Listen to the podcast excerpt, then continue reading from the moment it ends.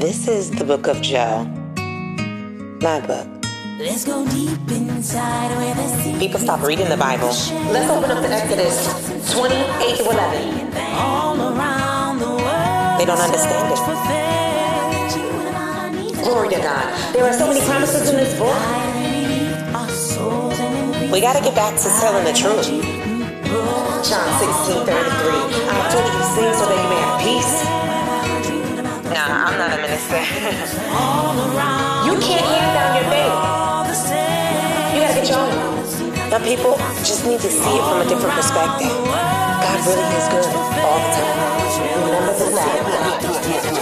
God says, if he loved me, keep my commandments. I first asked myself, who's speaking? They Did you trick you? And then everything sounds different from there. But God does not lie. I'm Jo, and this is what I found in the Bible.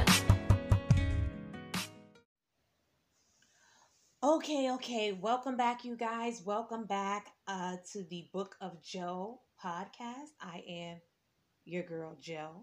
And um, this is what I found in the Bible this week. Now, I'm going to tell you guys, I know when you guys probably saw the title, you were like, what is she on? Um, and we're going to get into it. And I hope that I'm able to have your ears um, because I do believe that this is a message that God wanted me to give to you. You guys know I try very hard to only come on here when there's something that I feel the Spirit of the Lord has placed on my heart to share. And outside of that, I just keep my mouth closed because not all of us are called to actively share all the time. But ironically, I did a post last week and I am back this week. And sometimes it's like that. Sometimes the Holy Spirit is just on a roll with me, right? So if you click this, then you already know the title of this is I Am Not Your Christian. And um, I want you guys to know that this may challenge some of you in a way that you're not comfortable. But I do want you to know that I, I consider you in love. And because I've done that, I've done the research necessary to have this conversation with you in hopes that we can have clarity at the end of it. And then you're able to make a clear decision. I'm not necessarily trying to make you do anything, just remind you of what is God's and what is Caesar's. Okay, we'll get into that in a second, but I want to give you a little backstory. I am here today um, on a video vlog for the Book of Jo, which you can find on youtube.com slash the Black Love Smiths. Um, and if you would like to just listen to this, instead of listening, I mean, instead of watching it back, if you have to go somewhere, you're more than welcome to listen to the, the podcast audio of it by going to uh, Book of Jo on either, I believe I'm on Apple Podcasts, I know I'm on Spotify, and you can also find me on anchor.fm slash Book of Jo. Okay. So, I want to give you guys a little bit of backstory. I watched a few episodes of The Story of God with the actor Morgan Freeman yesterday, and it's the History Channel's docu-series on faith.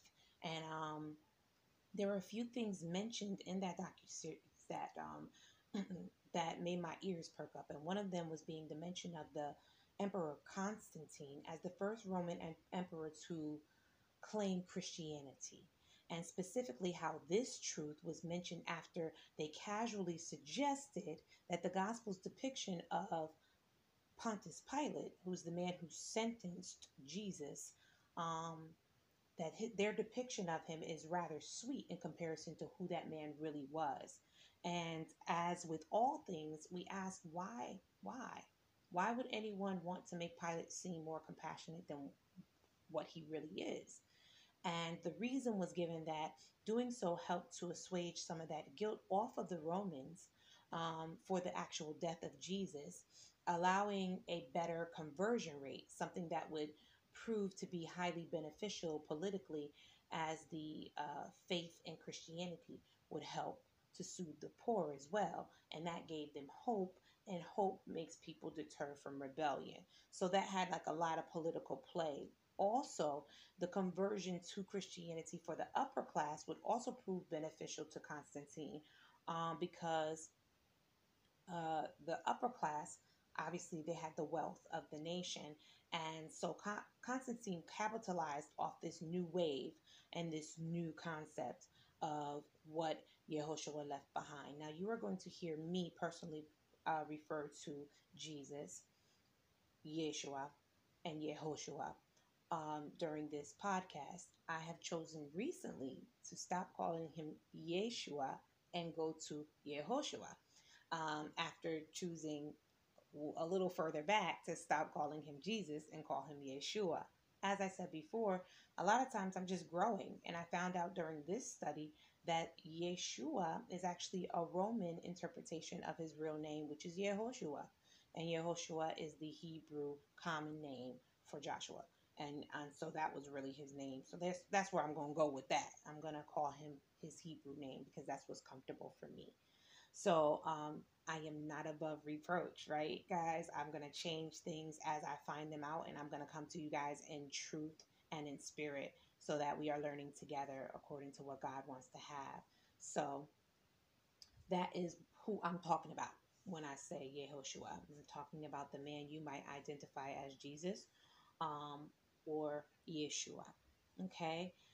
So, um, what what's happening is, is with Christianity budding, it was like similar to what people do when there's new technology emerging in the in the world they seem to certain people some people they educate themselves on it and then they put themselves at the front of it at the helm of it um, because its newness um, makes them a part of its developmental process and that gives them opportunities to lead in that new wave right? We see that a lot with the cryptocurrency marketing and things like that. A lot of people are coming into a lot of knowledge for it so that they can lead a population of people into that wave of technology.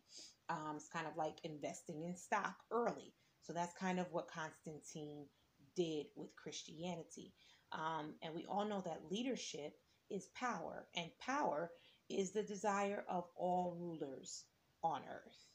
Um, and at the time of Constantine, the Christian population, though it was only 10%, it was growing rapidly. And Constantine was a very smart man. He was he was well known to be a war strategist.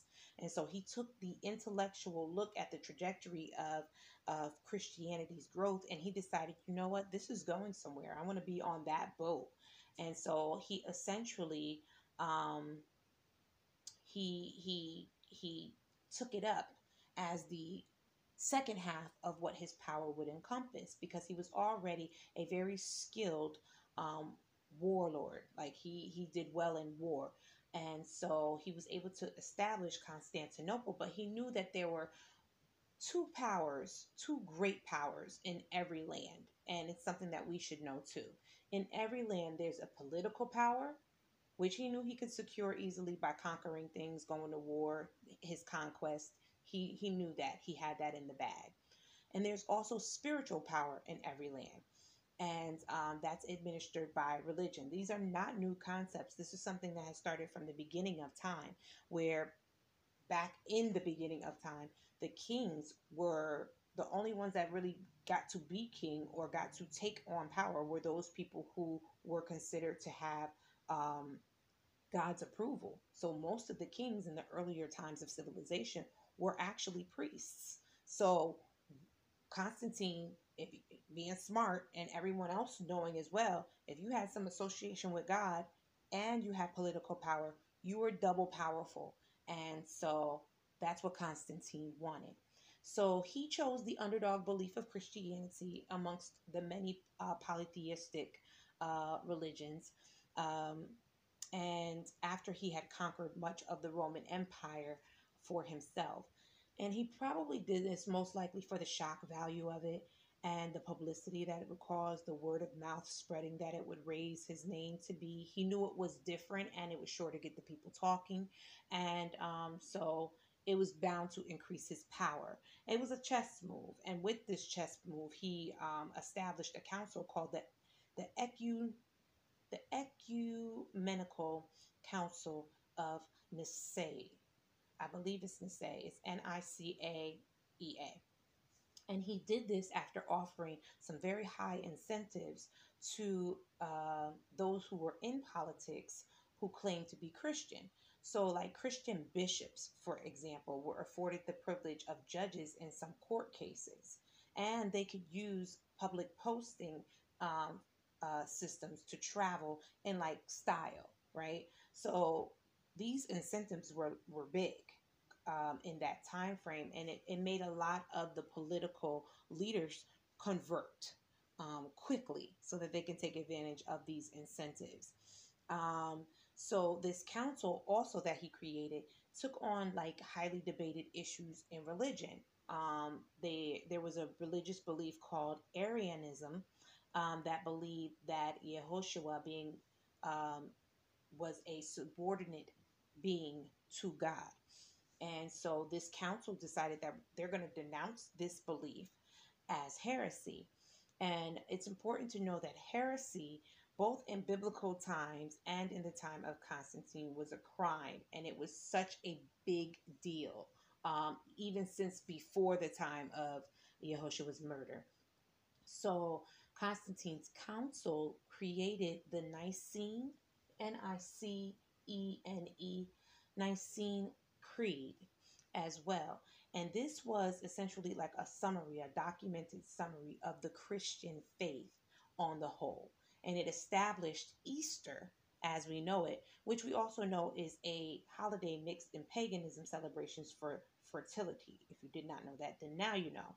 Um, and it basically um, also in this creed restated all the canon law, all the law that was going to be acceptable according to who was ruling, which was the Romans at the time and it formed also the rules for establishing church organizations. Canon is really related to the concept of, of true and false doctrines. For example, the book of Enoch was considered a false doctrine by this time, and so it was cast out of the Bible.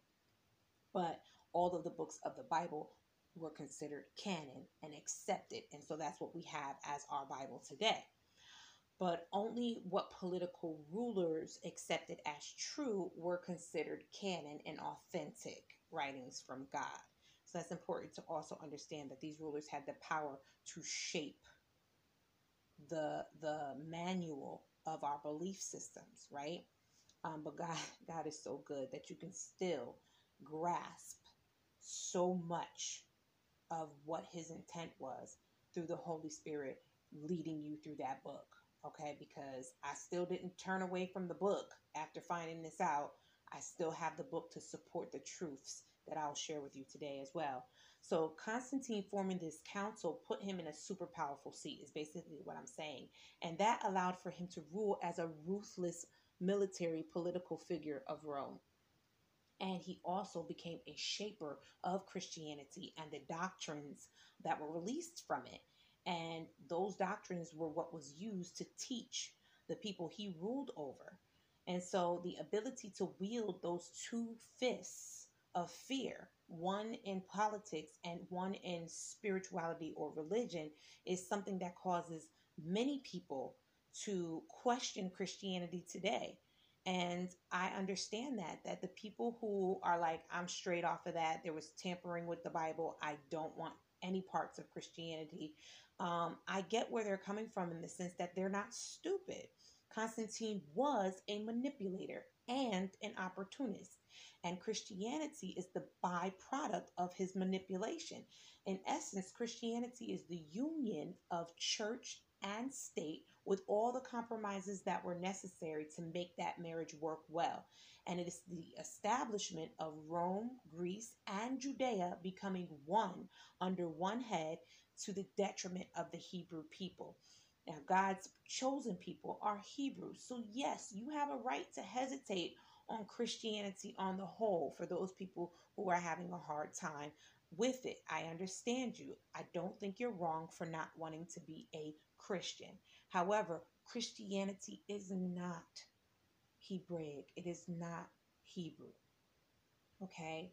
And in fact, it is a carbon copy or a bootleg of the original divine creed or credo between the Most High God and his nomadic chosen remnant. Okay?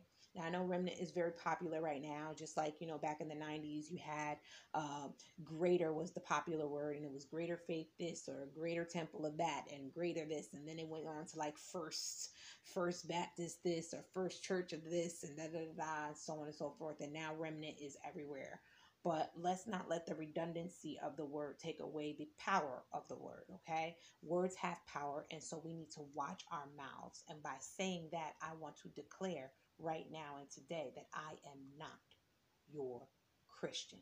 Let's pray. Father God, in the name of Jesus, I pray that right now somebody is feeling and seeing what you have for them. God, I pray right now that you are able to go into their spirit right now and have them ease whatever tension is boiling up. Let them be able to hear the message that you're trying to deliver to them. Let them be able to break the yoke and the chain off of them of this of this Roman Catholic union and be able to stand as a chosen uh, person of your glory of your god of your of your promises and of who you are god. I pray that people see you and not me i pray that they understand your heart and that we both love them very much so much so that they, we would have them have the truth that they would be able to make an honest decision for themselves god i just pray that you have your way i am so um, blessed to be chosen to give this message. I pray that I deliver it the way you intended, exactly how you would have it go. And I pray that the people who needed to hear it most are able to hear it and receive it and make the teshuva that they need to make in order to create the type of atmosphere that you can work in consistently in their lives to bring them to the plans of prosperity that you have for them. And these things I pray in the name of your Son, the only Son of God, Yehoshua. Amen. All right. So I know some people are going to be really angry with me about this before I even get started. So much of who we are is based on what we call ourselves, and I understand that. Um, people come up with their own definitions of what it means to be Christian, and the definitions are well thought out. All right, you guys know that some, some Christians they have like these beautiful, florid, descriptive definitions of their faith. They have um, made the word like a badge of honor, like a crown on their head. So um, to hear me say that I find the word to be slanderous and offensive for me, I doubt will resonate with them that much. Okay. But hear me out because I'm I promise you God is not looking for Christians. God called the Hebrews. And the word Christ is Greek, is, deri- is derived from the Greek Christos or the Latin Christus or the old language language used in Britannica or Britannia, sorry, where Constantine was um was a conqueror as Christ or Christ. All right. So we the Hebrew, we don't have any association with that hard K sound in that way for this word or this depiction of this person. Um, though the Greek, Roman, and European powers have told us that the name is the same as our word Messiah, the Aramaic word Mashiach and the Hebrew Mashiach um, or Mashiach, um, that means anointed or the anointed one. And I would give a pass to the Greek and Latin if they simply just didn't have a word that was close to our Hebraic term, but they actually do. In Latin and Greek, the term is Messias, which makes me ask if you had a word that was close to his word for himself, why are we using your word for him? Um, and what does this hard K word really mean? Um, and since words have power, you know, what does it mean? And I'm going to tell you guys, I don't know. Sorry. The only thing I got from the etymology of the word is that it is considered to be what they call Proto Indo European. And that means um, that it's derived from the original uh, unwritten language of Europeans. And uh, they take it from a root word that's spelled G H R E I, which is pronounced gray. And it means to rub. And to um, and from that they say it's synonymous with the term Hebrews used for anoint. And um, this Proto Indo European root is said to be the father of words like Christ or chrism. And chrism is a sacred ointment, um, Christmas, and Christian. Now, I don't speak these languages, so I just resort to my research, and this is what I found. Um, the definition of rub is that it's a verb. It's to move one's hands or a cloth repeatedly back and forth on a surface of something with firm pressure. Okay. Anoint is to smear with oil, um, typically as a part of religious, religious ceremony. And chrism is a mixture of oil and balsam, and it's consecrated and it's used for anointing at baptism and other rites for Catholic, Orthodox, and Anglican churches. Uh, we can see how the translation came to be by understanding these things, right? Sticking to the term Messiah, which translates to the anointed, um, which means smeared and rubbed with oil. Um, we can see how it went to the word gray, which is to rub, and the word chrism, which is an oil used to rub, and then finally becoming the word Christ. Um, so it works in a diluted, wrong, um, long, long-winded way, um, I guess. But see, God has chosen the Hebrews, whose language was established divinely and accepted divinely for how we we are to associate or associate with Yehoshua Mashiach. All right. And so, do you know what a Mashiach is in Hebrew? Um, Mashiach is a king, it's a high priest, and it's usually someone who has been anointed with oil for his position.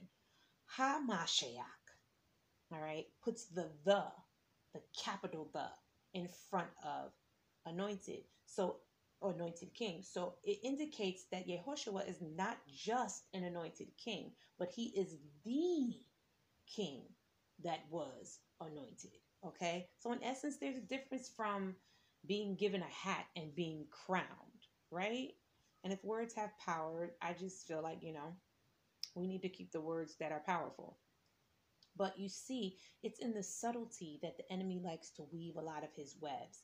This associated carbon copy version of the majestic original title that um, that Yehoshua should have is not the same sandwich. It's not the authentic item. You got to pay close attention to the purse, y'all, because the leather looks the same, but the money is in the touch of it, the stitching, the craftsmanship. So your Canal Street Louis Vuitton is is just not going to have the same longevity as a real one. So let's go high end with our faith, shall we?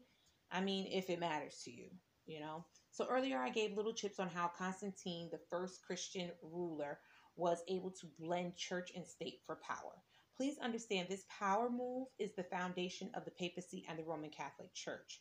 Before Constantine died, he had prolonged his baptism until he was close to death, while claiming this Christianity thing the whole way.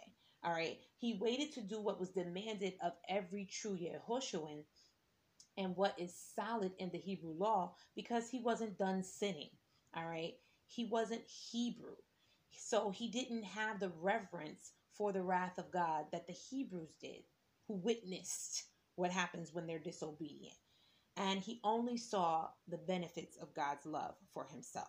So he wanted the he wanted the baptism to wash the majority of his life's transgressions away and since he wasn't done sinning, he waited so close to the end to get that done. So this is like clever manipulation of the mercy of God. And it went on trend from there. All right. And that type of behavior is very Christian. All right. So there were many Christians who claimed they were part of the winner's circle to reap the political benefits of Constantine during that time but they kept their dirt piling up in their life so that God could absolve them at uh, of the sum of their dirt at the end of their life rather than turning away from the sin as best they could altogether at the time that they claim to be followers of who they deem to be Christ, who they associate with who we call Yehoshua. All right, now does this sound like a commitment to Yehoshua to you? Like a real one? Not at all. But it does sound like a whole lot of people labeled hypocrites who have stifled many from coming to the true essence of the way, the truth, and the life. All right. Now, if this offends you, then maybe you want to check your sin box. But it's not meant to offend those who genuinely want to serve God. It's meant to free you from calling yourself a thing that's meant to bind you. Okay? It sounds like this this this way of living sounds like the person you know who got saved and it still has yet to be baptized to this day while they sin recklessly and they throw it all on their salvation journey. God's not done with me yet, kind of thing. All right. And so let me just clear this up for for those people really quickly. Um, I said it in the last podcast, but it doesn't mean that y'all heard me. So I just want to tell y'all again. Your salvation is not an auto key to heaven. Y'all need to know that, all right? Don't let these churches fool you. Okay, because verily, verily, I say unto you, except a man be born again, he cannot see the kingdom of God. That's John 3 3. Except a man be born of water and this capital spirit, okay, he cannot enter into the kingdom of God. That's John 3 5. That which is born of flesh is flesh, and that which is born of capital spirit is spirit. That is John 3 6. Marvel not that I say unto thee, ye, meaning y'all, must be born again. That is John 3 7. He's talking to a minister of the church of Judea at this very moment when he says these words. He is speaking to Nicodemus, a member of the Sanhedrin. Don't play with me about what a, a, pastor or a bishop said when you got up from the altar that morning, profession that Yehoshua was your Lord and Savior. That doesn't mean that you are going to see the kingdom of God. That does not mean that you are going to heaven, no matter what they said, because we are not impressed. The devils of this world, I have to tell you, they believe that Yehoshua is the Son of God who died for the transgressions of this world too. And you know why? Because our Bible says and there was in in their synagogue. In their synagogue a man with an unclean spirit. And he cried out saying let alone what have we to do with thee? All the spirits in him are multiplied and talking in the we form. Thou jesus of nazareth art thou come to destroy us? I know thee who thou art, the Holy One of God. And Jesus rebuked him, saying, Hold thy peace and come out of him. That's starting at Mark 1, verse 24. So the demons were in the synagogue, the synagogue, y'all. The demons were in the temple, and they know exactly who our boy was. And they believed in him just as so many of us claim to.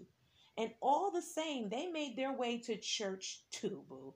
So, yes, for God so loved the world that he gave his only begotten Son to whosoever, whosoever believeth in him should not perish, but have everlasting life. This is true. Let's skip from John 3:16 to John 3:18 for the point though.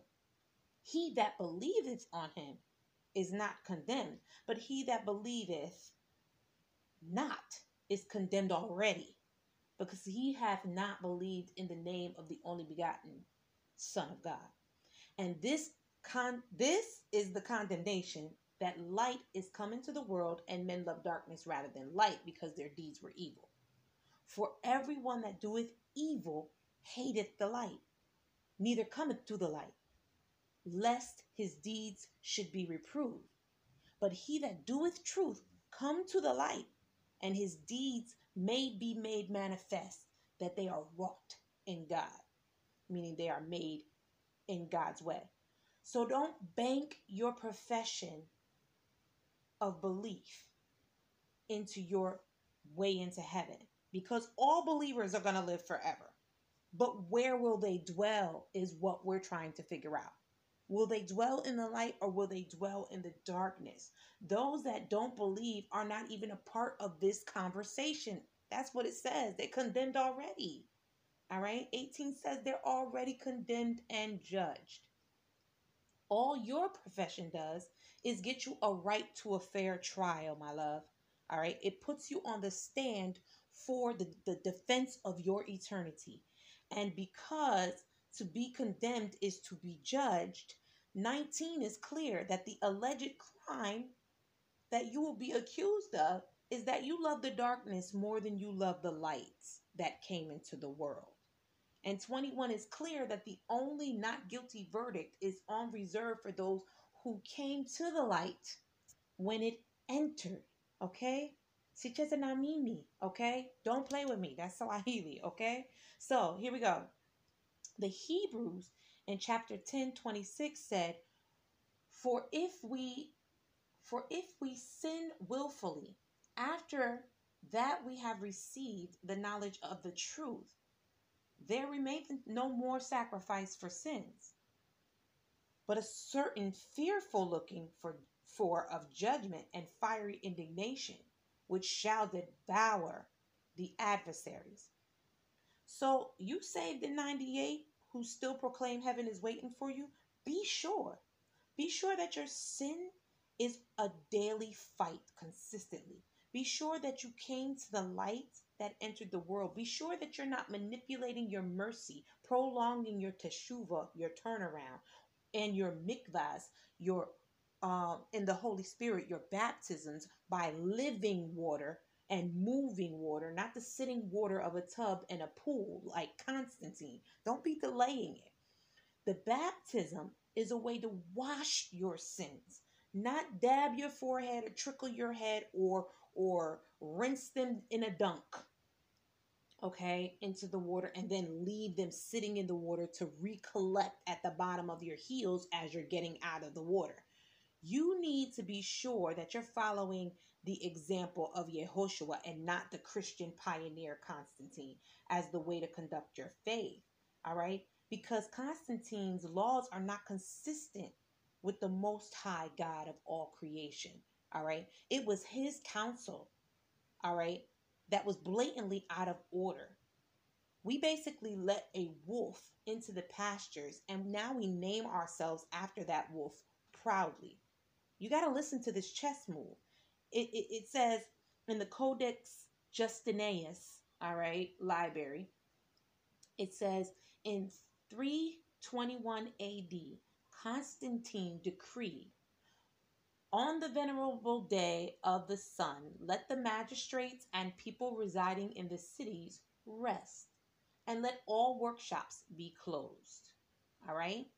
On the venerable day of the sun, excuse me, Exodus 20, 8 through 11. Moses brought the tablets to the people, and it read, Remember the Sabbath day to keep it holy. Six days shalt thou labor and do all thy work.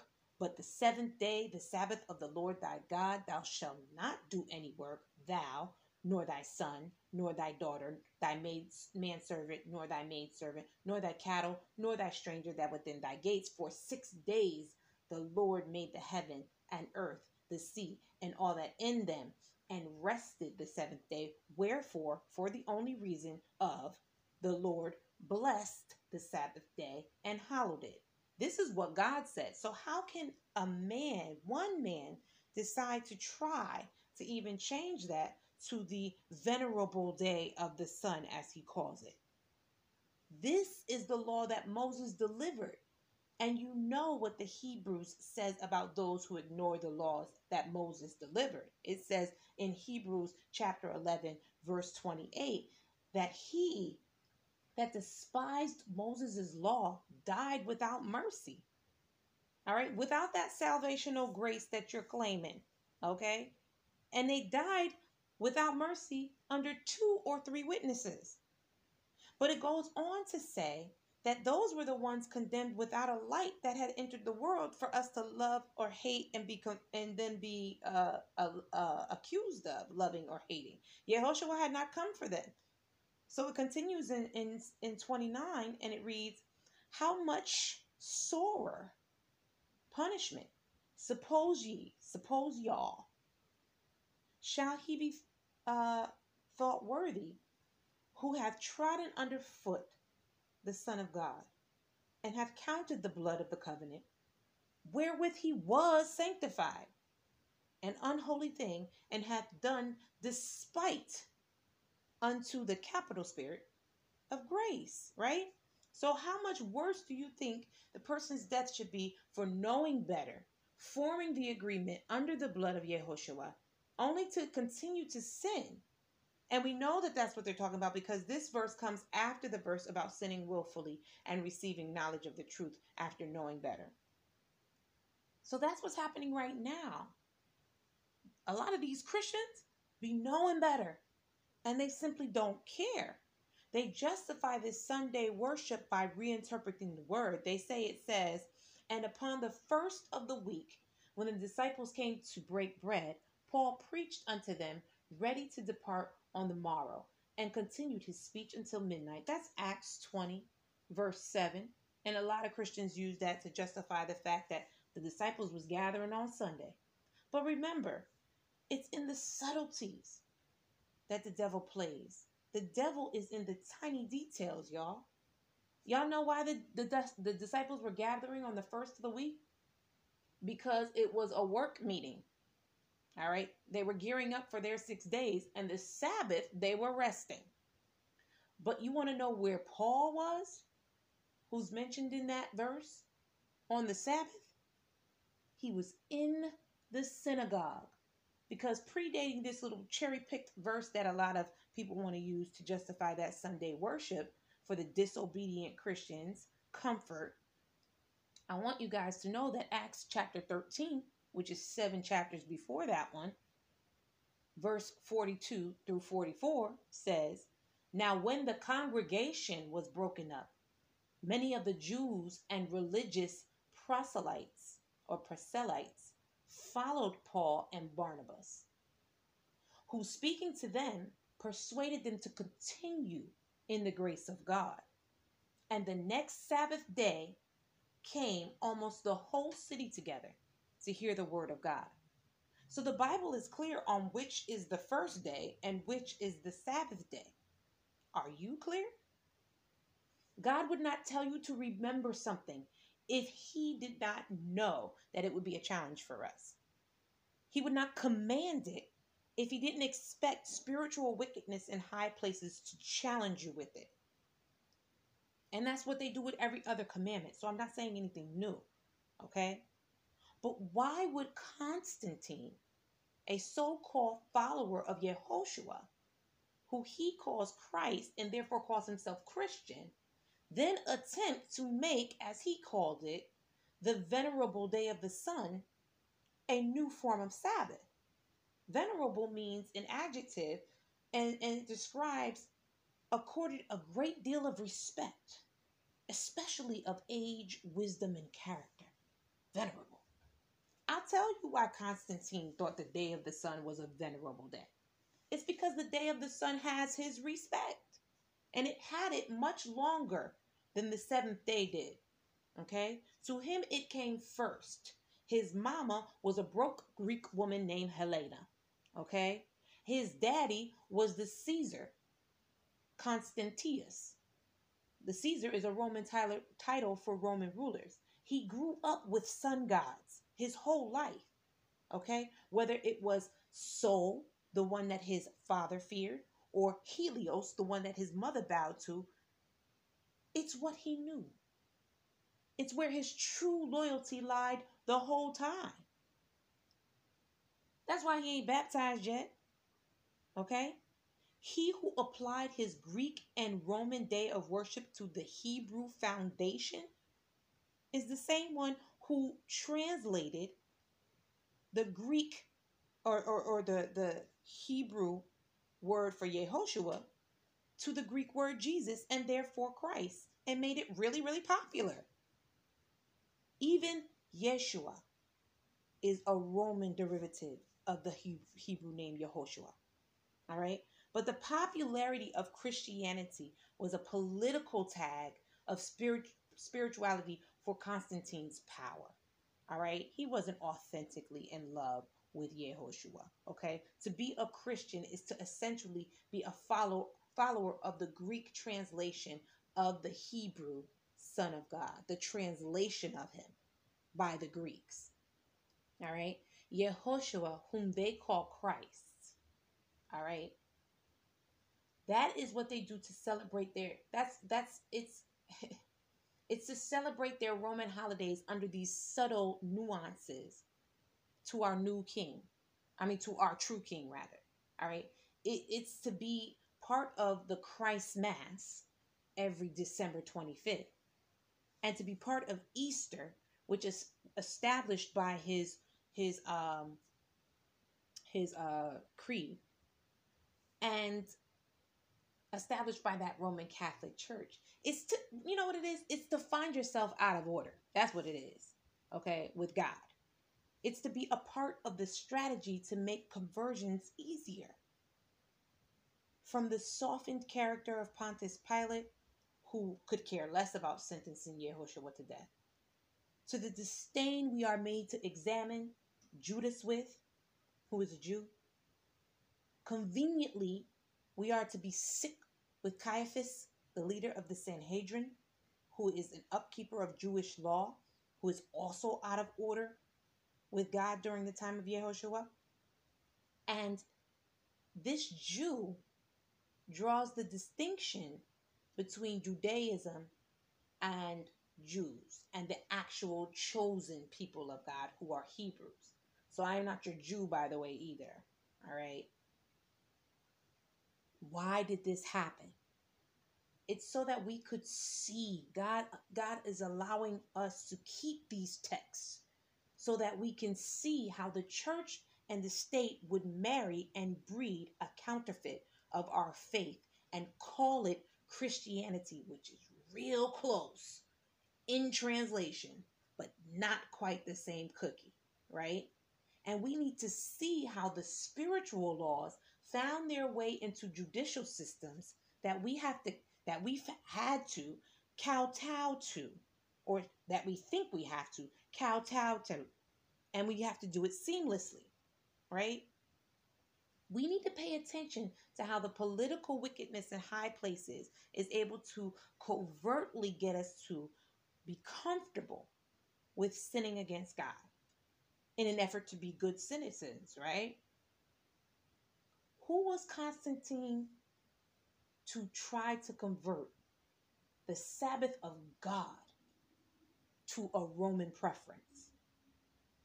Let me just explain something uh, to you guys real quick. I'm gonna I'm going on about this because the truth is gonna set us all free. The Roman Catholic Church is under the thumb of Caesar, named the Pope. Right? Caesar means ruler. The ruler of the Roman Catholic Church is the Pope. The Pope is called the Vicar of God, and therefore to be considered the presence of God on earth by those who follow him and believe that form of Christianity, based and formed in the Roman Catholic Church. Do you guys hear me? Despite the fact that the Hebrews are clear that God is spirit, and unless we are spirit too, we will not see his kingdom, these Romans don't get that. Right? They have masses where the man acts like God for the duration of the Mass. They call it in persona Christi or in person of Christ.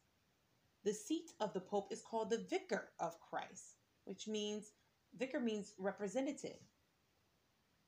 Now, vic, Vicarius Filii Dei is the representative of the Son of God. That's how that translates and it translates also into the Roman numerals of 666. All right. This name came about so far with my light research on it in uh, the donation of Constantine, which is considered to be a forged document. And you know what? Forgery, forged documents, um, 666 names, and things that have nothing to do with my God. It just all is too messy for me. Why would you guys want to be a part of that? Right? Um, you got to keep it clean. You got to just keep it clean. Uh, keep your spirit clean. So I see the what I do know is that I see the Roman influence on our government. The US Capitol building looks just like the Vatican's baby. Okay the Roman columns on every municipal building in the US. I mean, it's clear that the politics of this land is sleeping with this particular church and that it has been ever since Yehoshua walked the earth. If you go to Matthew and you read what happens when Judaism and Roman rule collide, besides the crucifixion, you know, you, can maybe understand that you being called does not make you chosen. Let's read, um, and then I'm, going to go. Okay. So, Matthew chapter 22, uh, verses 15 through 22 says, Then went the Pharisees, those are the Jews, and took counsel how they might entangle him, meaning Yehoshua, in talk. And they sent out unto him their disciples with the Herodians, the, the people of Herod, saying, Master, we know that thou art true and teachest the way of God in truth. They're patronizing him. They say, Neither carest thou for any, for thou regardest not the person of men. Right? We already know Yehoshua is not a respecter of persons. All right? He's never impressed by a pope or a ruler or, uh, or Roman emperor or a member of the Sanhedrin. He's not impressed by any of those priests, any of those ministers, any of the pastors. Are you? Are you? 17 continues and it says, Tell us therefore, what thinkest thou? What do you think? Is it lawful to give tribute unto Caesar or not? Because they wanted to know if he was going to go against the law of the land. But Jesus perceived their wickedness and said, Why tempt ye me, ye hypocrites? Remember, ye is y'all. Why y'all tempting me? Y'all are some hypocrites. Then he says, Show me the tribute money. And they brought unto him a penny. And he saith unto them, Who's this image and subscription or superscription? Who's on the penny? Is what he's asking. And they say unto him, Caesar's. Then saith he unto them, Render therefore unto Caesar the things which are Caesar's, and unto God the things that are God's. It's clear. And they left them alone after that.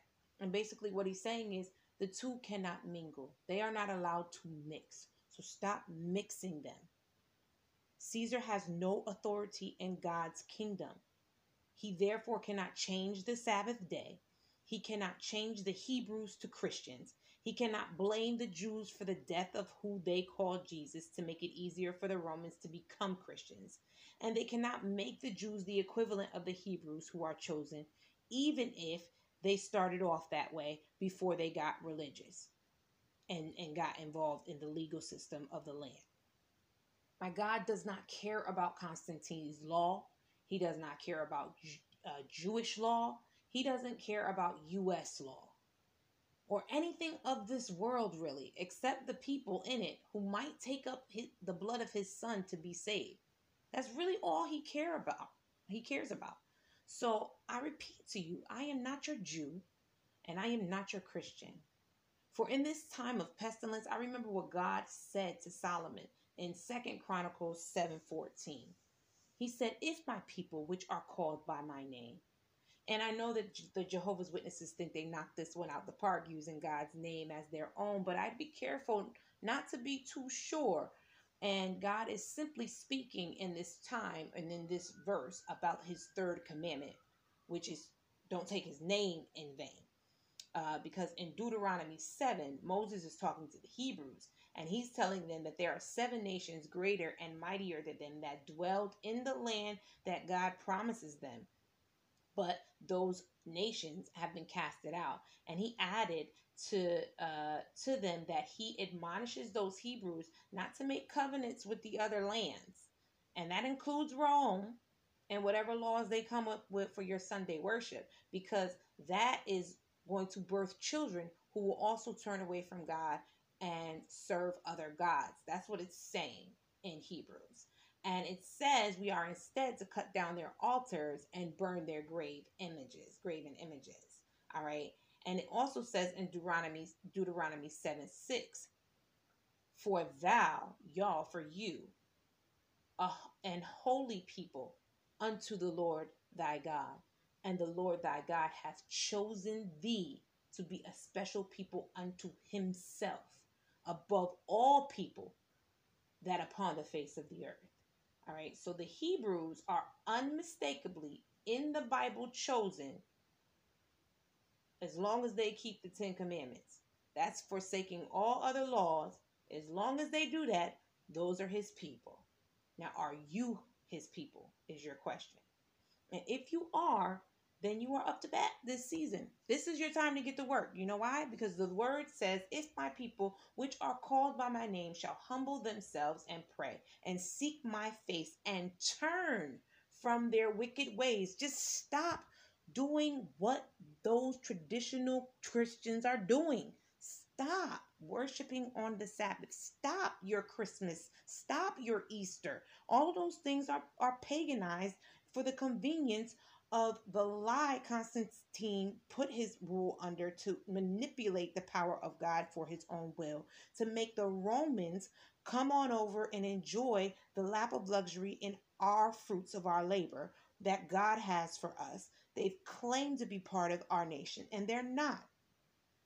Turn away from them. Turn from their wicked ways.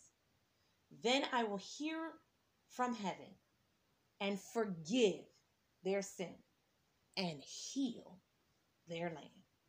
That tush, that teshuva culture is real. You must make the turn. You have got to be a lover of the light if you are going to stand trial and receive a not guilty verdict. If you love God, keep his commandments. Don't be a Christian. Don't be a Jew. Be a Hebrew. Be a Yehoshuan follower of the Son of God not a follower of Constantine, okay? Not a Jewish citizen of Caesar, okay? Bending to all of the, the laws that come up from these Roman influenced uh, governments, including the one we're in now, okay? You follow the Ten Commandments and only the Ten Commandments, all right? You haven't taken his name if you have taken the name of Christ. That's not his name. Okay? That's not the people he called. He did not call that Greek translation over us. Now, how much, I ask you, how much does pleasing the Lord mean to you over your original definition that you gave yourself for who you are to please Him? In a world that's meant to lead you astray, in a word that was set up to lead you astray. How important is it to you to have the peace of this world over the peace that passes all understanding? I'm calling you on your claim to be called out of darkness.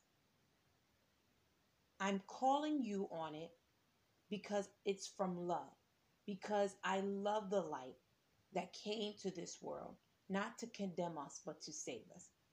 I do it because I want the way, the truth, and the life to become our greatest desire. I do it because I want you to be clear. I want you to be sure. I want you to take your power back. I want you to come out of her. I do it because what's righteous trumps whatever this world says is right. I do it because I love you. But because God loves you more, you must remember the Sabbath.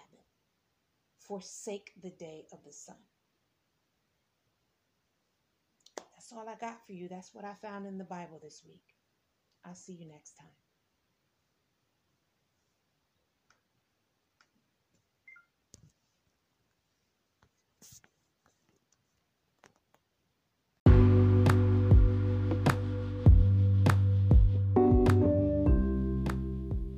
The Book of Jo is but a portion of a family ministry called the Black Love Smiths. To follow the Black Love Smiths, you can do so at Black Love Smiths on Instagram or Facebook. To get into contact with Jo, please email bookofjo at gmail.com. God bless you.